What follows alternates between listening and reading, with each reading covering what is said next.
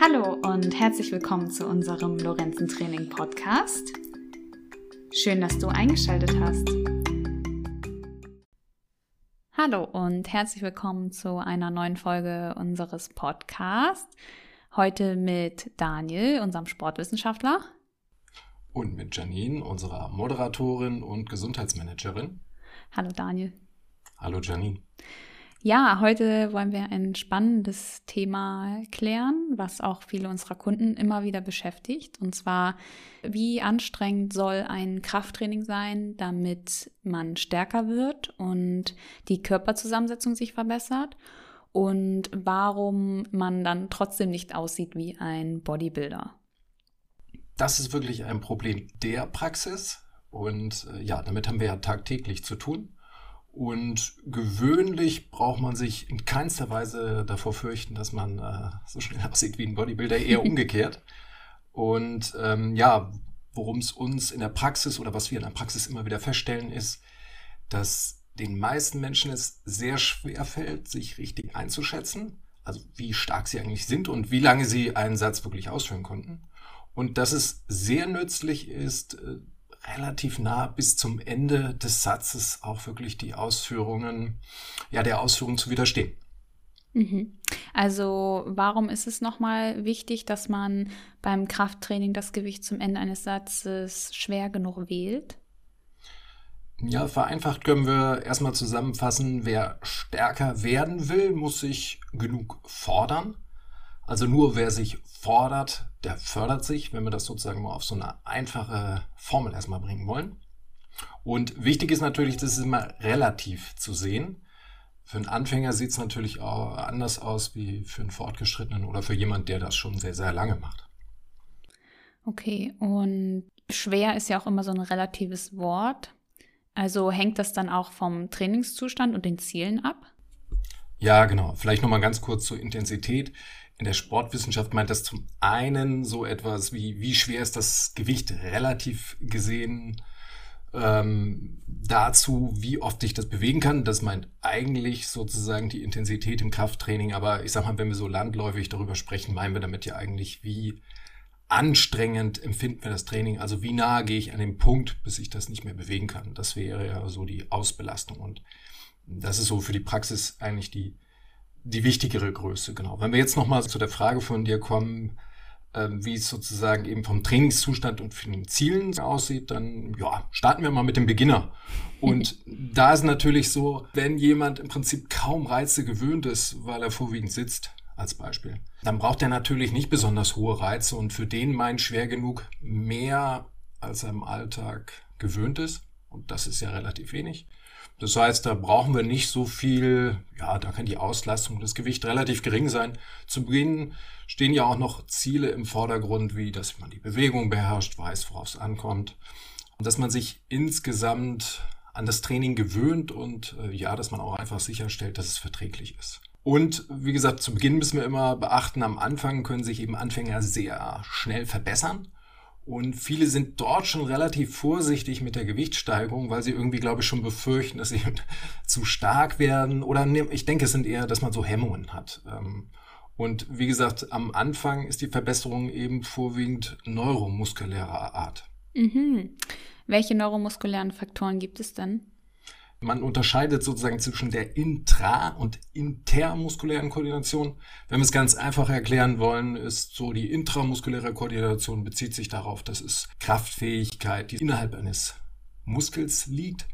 Äh, damit ist im Prinzip einfach gemeint, wie stark man so einen Muskel mit seinen eigenen Nerven oder mit seinen eigenen Nerven aktivieren kann also die Feuerrate gewisserweise der, der Nerven, mit der der Muskel aktiviert wird. Und die intermuskuläre Koordination, das ist eigentlich, was sehr viel mit, ja, was wir so unter dem groben Stichwort geschickter werden sozusagen zusammenfassen können. Da geht es eigentlich darum, wie ökonomisch läuft eine Bewegung. Und da geht es ja nicht, da geht es im Prinzip darum, dass ich mit weniger Aufwand mehr erreiche. Also da geht es eigentlich eher um eine Ökonomisierung. Und diese beiden Faktoren machen gerade beim Anfänger einen sehr hohen Teil seiner Gewichtssteigerung aus. Ja, und dementsprechend sollte man gerade als Anfänger eben auch äh, keine Angst haben, die Gewichte zu steigern, weil bei den meisten Übungen eben sehr viel Potenzial in diesen beiden oder in der Neuro neuromuskulären Verbesserung liegt. Okay, also so wie ich das jetzt verstanden habe, wächst dann der Muskel von Anfang an mit. Ja, genau, der wächst von Anfang an mit. Wir können das aber, man muss sich ja mal vorstellen, der wächst ja in mikroskopisch kleinen Umfang und äh, wirklich mit jeder einzelnen, das ist immer ein Überwiegen der Muskelproteinsynthese über einen längeren Zeitraum gegenüber eben der Abbaurate, die beide eben gleichzeitig immer stattfinden. Und mit jeder Mahlzeit im Prinzip aktiviert man das und deshalb dauert das immer so eine gewisse Zeit, bis man sowas überhaupt messen kann. Und in den meisten Studien dauert das immer so vier bis sechs äh, Wochen, wobei wir eben annehmen sollten, dass das natürlich ein langsamer, kontinuierlicher Prozess ist. Aber wie gesagt, eben am Anfang nicht erklären kann, warum Anfänger sich so schnell verbessern können. Da brauchen wir eben auch die neuromuskuläre Verbesserung. Mhm. Ja, wir haben ja die neuromuskulären Faktoren und den Zuwachs an Muskulatur. Wie unterscheiden wir den und warum ist das wichtig? Ja, ich denke, man sollte zum einen das eben, was ich schon erläutert habe, deshalb unterscheiden, dass man eben als Anfänger keine Angst haben sollte, die Gewichte zu steigern, weil wir eben das einpreisen sollten, dass wir uns so leicht verbessern. Vor allem für komplexere Übungen äh, gilt das, die so ein bisschen äh, anspruchsvoller sind. Also als Beispiel eine Kniebeuge, eine Beinpresse, Bankdrücken. Da kann ich mich natürlich mehr verbessern, als wenn ich irgendwie so eine isolierte, isoliertere Bewegung mache, wie jetzt zum Beispiel eben so ein Armbeugen oder sowas, sondern Trizeps strecken. Genau. Und ähm, ja, es ist immer klug, als Kunde und als Trainer eben jemand darauf hinzuweisen, dass er weiß, dass das so sein wird und die Gewichte entsprechend steigert. Weil wenn das nicht tut, passiert halt sehr wenig und dann ist man äh, ja zu Recht enttäuscht, wenn nach drei, vier Monaten die Trainingsergebnisse nicht so gut sind, wie sie eigentlich sein können. Ja, und viele haben ja Angst, dass sie zu muskulös werden oder dass sich die Muskeln extrem stark aufbauen, mm, was vor allen Dingen oft mir aufgefallen ist bei Kundinnen nicht so sehr gewünscht ist, aber das passiert ja eigentlich nicht. Genau, diese neuromuskuläre Komponente, wenn man das genau nochmal in den Blick nimmt, dann wird einem klar, dass gerade bei komplexeren Übungen und überhaupt beim Training, beim Krafttraining, ein großer Teil insgesamt der Leistungssteigerung in einer Übung wirklich neuromuskulärer Art ist. Also dass eben unser Kopf unser Nervensystem kann mit einer höheren Feuerrate unsere Muskeln triggern und auf der anderen Seite funktioniert einfach das Zusammenspiel für eine spezielle Übung besser aus dem Grunde ist eben, selbst wenn man das Gewicht relativ deutlich steigert, braucht es viele, viele Monate und auch eine entsprechende konsequente, eiweißreiche und Kalorien oder ein äh, kalorienhaltigere oder ne, zumindest, dass, äh, mhm. dass sie hoch genug ist, äh, damit wirklich über viele, viele Monate dann wirklich ein sichtbarer Muskelzuwachs eintritt. Äh, wenn man den nicht möchte, kann man den entsprechend leicht auch verhindern. Und wie gesagt, für die meisten ist es eher so, dass sie sich wünschen, dass mir passieren würde. Und es ist eben viel schwieriger, zumindest natural, wie man gewöhnlich eben denkt. Aus diesen genannten Gründen. Ja, die Praxis zeigt ja dann auch immer, dass es so ist und dass man sich eher wünscht, man guckt die Handel an und dann wächst der Bizeps. Aber leider müssen wir ja feststellen, dass das nicht so einfach ist. Genau, für die meisten nicht. Ne? Es gibt natürlich immer mal Ausnahmen. Es gibt äh, sozusagen, die nennt man auch in der Wissenschaft High Responder. Es gibt so ein paar wenige Menschen, die sehr, sehr stark auf Krafttraining reagieren. Aber das sind sozusagen sehr, sehr wenige. Die meisten müssen sich das über einen längeren Zeitraum relativ hart äh, erarbeiten, damit das tatsächlich eintritt. Genau. Und wenn man zu diesen wenigen Glücklichen gehört, dann müsste man die Gewichte ja nicht steigern. Also das äh, ja, welche Gründe gibt es denn noch, die letzten Wiederholungen eines Satzes gut auszuführen? Warum ist das so wertvoll? Genau, wir waren ja sozusagen eben sehr lange jetzt eher so um die, An, um die Anfänger oder die jetzt so seit ein, zwei, drei Monaten trainieren.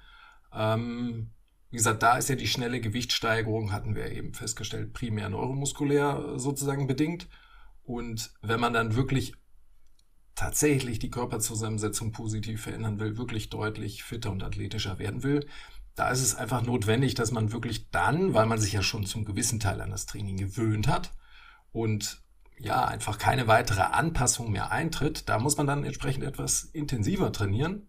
Und dadurch werden einfach die letzten Wiederholungen eines Satzes besonders wichtig und wertvoll, weil wir einfach sehen, und das hat eben mit der Rekrutierung zu tun, wie unser Nervensystem seine Muskelfasern einsetzt, äh, dass wir erst am Ende eines Satzes wirklich die stärksten und größten motorischen Einheiten im Training einsetzen. Also das ist wichtig zu verstehen, wie unser Nervensystem sozusagen arbeitet. Dass es eben eine entsprechende Rekrutierung von den kleinen und das sind entsprechend ausdauernden Fasern äh, zu den größeren und stärkeren motorischen Einheiten, dass das immer in dieser Reihenfolge auftritt. Und das bedeutet einfach, wenn am Anfang eines Satzes, wenn das Trainingsgewicht noch nicht so schwer ist, dann setzt der Körper auch nur so viele Muskelfasern ein, wie dafür benötigt werden. Und wie gesagt, zum Ende eines Satzes, da ist es so, dass äh, wir gewisserweise unseren Körper oder unser Nervensystem zwingen, alle und vor allem eben die größten und stärksten Muskelfasern fürs Training zu aktivieren. Und wir wissen einfach, das sind auch die, die am besten auf das Krafttraining einfach ansprechen. So.